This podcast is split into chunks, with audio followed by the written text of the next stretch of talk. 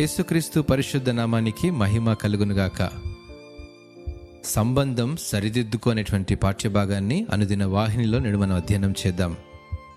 యోహన్ రాసినటువంటి మొదటి పత్రిక రెండవ అధ్యాయము మొదటి వచనంలో నా చిన్న పిల్లలారా మీరు పాపము చేయకుండుటకై ఈ సంగతులను మీకు వ్రాయుచున్నాను.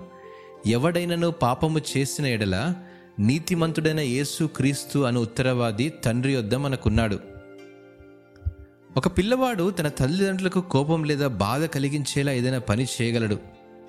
అంత మాత్రాన వాడు తమ బిడ్డ కాదని ఏ తల్లిదండ్రులు అనుకోరు కదా? అయితే ఆ పిల్లవాడు తన తల్లిదండ్రులతో తన సంబంధాన్ని సరిదిద్దుకోవడానికి తన జీవితాన్ని మెరుగుపరుచుకోవడానికి ప్రయత్నం చేయాలి. దేవుని పిల్లలకు కూడా ఇదే వర్తిస్తుంది. మీ పట్ల దేవుని ప్రేమ మారలేదు. పొరపాటున పాపం చేయడం ద్వారా దేవునితో మీ సంబంధాన్ని కోల్పోలేదు. దేవునికి దగ్గరగా ఉండడానికి ఆయనతో సత్సంబంధాన్ని పునరుద్ధరించుకోవడానికి మీరు మీ పాపాన్ని కప్పుకోక ఒప్పుకోవాలి. మరలా ఆ పాపం జోలికి పోకుండా జాగ్రత్త పడాలి. మానవుడు దేవుడు వీరి మధ్య సంబంధాన్ని పునరుద్ధరించడానికి ఏకైక మార్గం మనలోని పాపాన్ని పూర్తిగా తొలగించుకోవడమే. డబ్బుతో లేదా త్యాగంతో మరి దేనితోనైనా దేవుని నుండి క్షమాపణను కొనుగోలు చేయలేము. సమస్త సృష్టి దేవునికి చెందిందే. ఆయనకు మన నుండి ఏమీ అవసరం లేదండి. అదనపు నీతివంతమైన జీవితాలను గడపడం ద్వారా మన పాపాలను భర్తీ చేయలేము.